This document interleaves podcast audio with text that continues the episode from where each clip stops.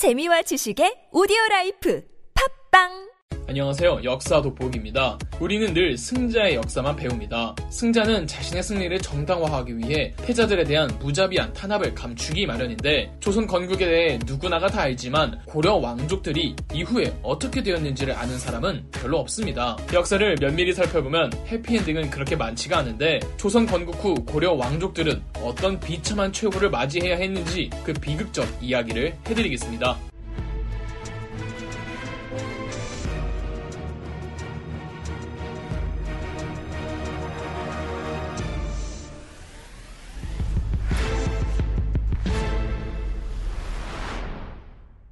고려의 34대 왕이자 마지막 왕은 공양왕이었습니다. 공양왕은 정권을 장악한 이성계가 세운 꼭두각시 왕으로 정몽주와 함께 이성계와 정도전 일파의 반격을 준비했으나 공양왕을 보호해주던 정몽주가 철퇴를 맞아 죽으면서 공양왕을 지켜줄 보호자는 어디에도 없었습니다. 공양왕은 그럼에도 끝까지 고려 왕실을 지켜내기 위해 마지막까지 발악을 하는데요. 공양왕은 이성계와 동맹 관계를 체결하겠다는 교서를 작성합니다. 왕과 신하 사이에 동맹이 어디 있습니까? 공양왕은 이성계에게 윤리적 프레임을 씌워 감히 왕을 폐위시키지 못하도록 말 같지도 않은 조사를 만들어낸 겁니다. 어떻게든 왕에서 폐위되지 않으려는 공양왕의 발악에 이성계를 왕으로 추대하려는 무리들은 당시 왕실의 가장 큰 어른이었던 정비 안씨를 찾아갑니다. 정비 안씨는 공민왕의 후궁으로 비록 왕실 지위는 가장 높은 대비였지만 사실상 급진파 신하들에게 압박을 받는 신세였습니다. 왕실에서 가장 높은 대비의 조서는 왕명과 동일한 아니 어떨 때는 더 상위의 명령이기 때문에 급진판 사람들은 정비 안씨에게 공양왕 왕 폐위 조서를 강요했습니다. 굳이 더 저항해봤자 안 좋은 꼴을 볼 것만 같았던 정비 안 씨는 공양왕 폐위 조서를 작성했고 공양왕도 차라리 왕위에서 물러나는 게 목숨을 부지할 수 있는 유일한 방법이라고 생각해서 1392년 7월 12일 공식적으로 폐위를 선언했습니다. 고려 왕조의 호흡기를 뗀 정비 안 씨는 비록 조선 정부에 의해 노후를 보장받았지만 본인 손으로 고려 왕조를 절단했다는 죄책감 때문에 늘 술에만 의존하다가 세종대왕 제위 10년에 사망합니다. 엄청 오래 산 거죠. 참고로 이 정비 안 씨가 굉장히 예뻤답니다. 그리고 공양 왕은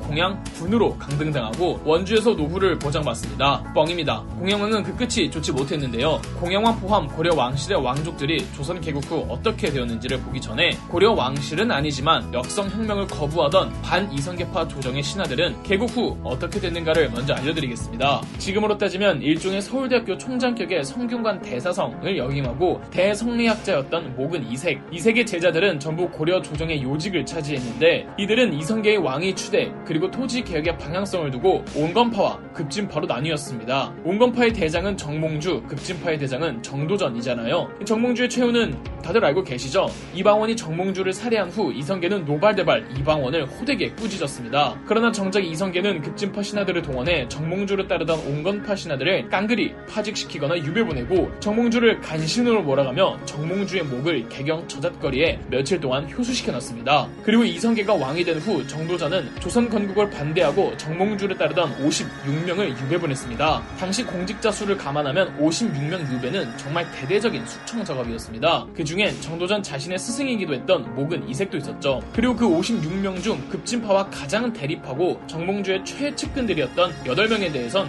곤장 100대형이 떨어졌죠. 이 8명은 사실 유배지에서 사형될 줄 알았답니다. 물론 곤장 100대가 결코 가벼운 형벌은 아니지만 잘하면 살아남을 수 있거든요. 그런데 8명 전원 사망합니다. 곤장 100대형을 주도했던 사람은 정도전으로 이성계의 허락 없이 100대형을 결정했죠. 정도전은 태주 이성계가 은혜를 베풀어 8명에 대한 사형만은 면해 주었다고 공식 입장을 발표하면서 뒤에선 형벌을 집행하는 집행인들에게 8명을 반드시 죽이고 오라는 밀명을 내리기도 했습니다. 8명 중 가장 유명한 사람은 도은 이승인인데 정몽주와 함께 맨 앞에서 정도전을 비롯한 급진파를 비판하던 한 사람이었습니다. 목은 이색의 직계 제자이기도 한 도은 이승인은 스승 이색이 늘 그의 문장력을 칭찬 했고 했고 아끼던 제자였으며 청년 시절 정도전과도 막역한 친구였습니다. 정도전은 정몽주만큼이나 이승인과 친했다고 합니다. 역시 권력과 정치 안에서 우정은 없나 봅니다. 그리고 8명 중에는 이색의 아들도 있었습니다. 이색은 자기 제자 정도전에게 아들을 잃고 또 자기가 가장 총애하던 제자들마저 잃은 거죠. 한때 고려 조정의 핵심이었던 8명을 곤장 100대로 전원 죽였다는 사실을 알게 된 태조 이성계는 당황한 기색을 나타냈으나 쉬쉬 묻어버렸습니다. 그들이 살아있어도 태조 이성계 입장에 입장에선 곤란하거든요. 이래서 정도전이 태조 이성계가 할 수 없는 굳은 일을 전부 도맡았다고 하는 겁니다. 물론 온건파 신진 사대부들 중에는 권근처럼 조선 정부를 인정하고 공직자의 길을 계속 걸었던 사람도 있었고 바륜처럼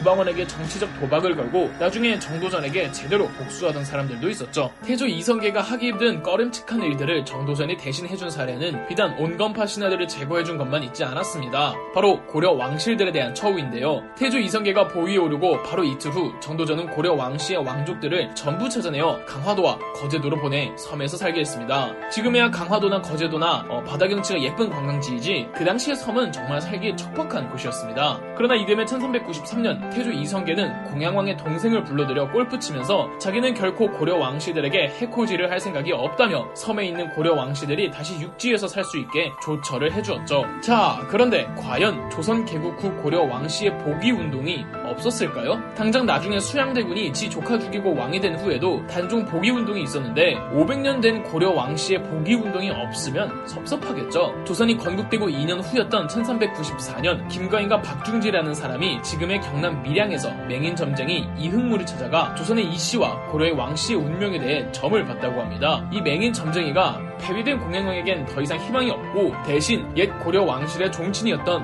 왕화와 왕거에게 왕의 기운이 느껴진다는 점괘를 주었다고 합니다. 그런데 이 일이 발각이 됩니다. 저 먼 경남 땅에서 김강, 박중질 등이 왕화, 왕거와 접촉했다는 사실이 정도전 정보망에 걸렸다는 건 조선 건국 후 정도전이 전국적으로 고려 왕씨와 타인의 접촉에 대해 극도로 경계하고 있었다는 것이며 아마 곳곳에 정보원들을 파견하고 있지 않았을까 추정합니다. 정도전의 치밀함을 생각해보면 충분히 있을 수 있는 일이죠. 김가인, 박중질, 왕화, 왕거 사이는 수원으로 압송되어 국문을 받다가 결국 참수되었습니다. 솔직히 왕화, 왕거는 점쟁이 입에서 거론된 죄밖에 없는데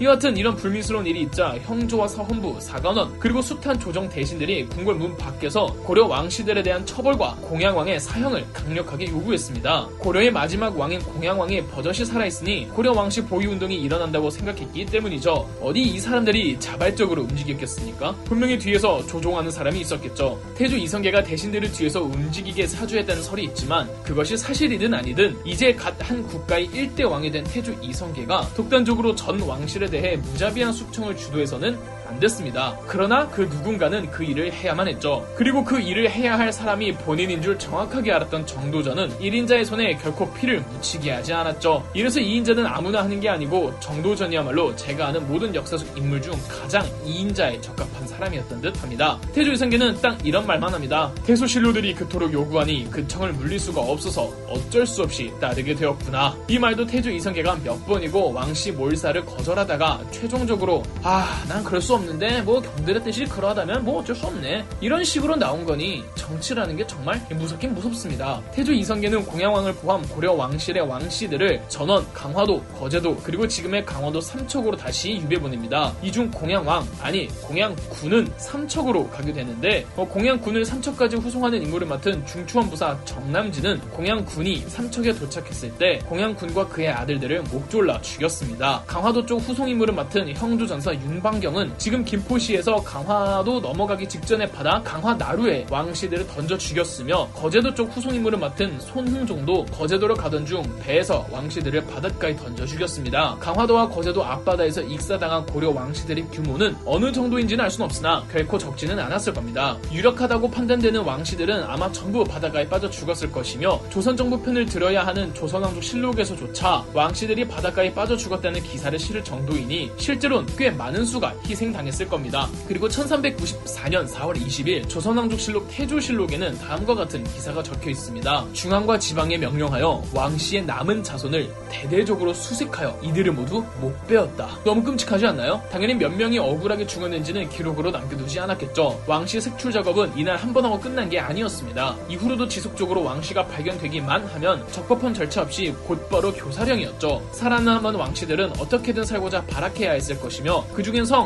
왕 자에다가 점 하나 붙여 옥씨로 성을 개칭한다든지 혹은 양 옆에 선을 붙여 전씨로 성을 개칭하여 겨우겨우 살아남은 사람들도 있었으며 왕실을 유지한다고 해도 근근히 겨우겨우 세상에 본인의 존재 자체를 숨기며 살아남아야만 했습니다. 지금도 전주 이씨가 대한민국에 어마어마하게 많이 있잖아요. 그렇다면 마찬가지로 약 500년을 존속했던 고려도 전주 이씨 못지않게 전국적으로 많았을 거라고요. 그리고 지금 전주 이씨도 다 같은 조선 왕실 royal family가 아니듯 조선 건국 초에도 왕씨는 왕씨이지만 royal family 대우를 전혀 받지 못하는 고려 왕실과는 하등 상관도 없는 사람들도 있었을 겁니다. 그런 것 따지지 않고 개국 초 조선 정부는 왕씨들에 대해 자비를 베풀지 않았습니다. 그로부터 20년 후 1413년 태종 이방원이 즉위하고도 13년이 되던 해 태종 이방원은 고려 왕씨에 대한 색출 및 처형 작업을 중단하겠다는 교서를 공식적으로 반포합니다. 그 말은 그 전까지는 계속해서 고려 왕실 색출이 진행되었다는 뜻이니 20년간이나 왕씨들은 숨죽이며 살아야 했던 겁니다. 20년이 지나고 나서야 태종 이방원은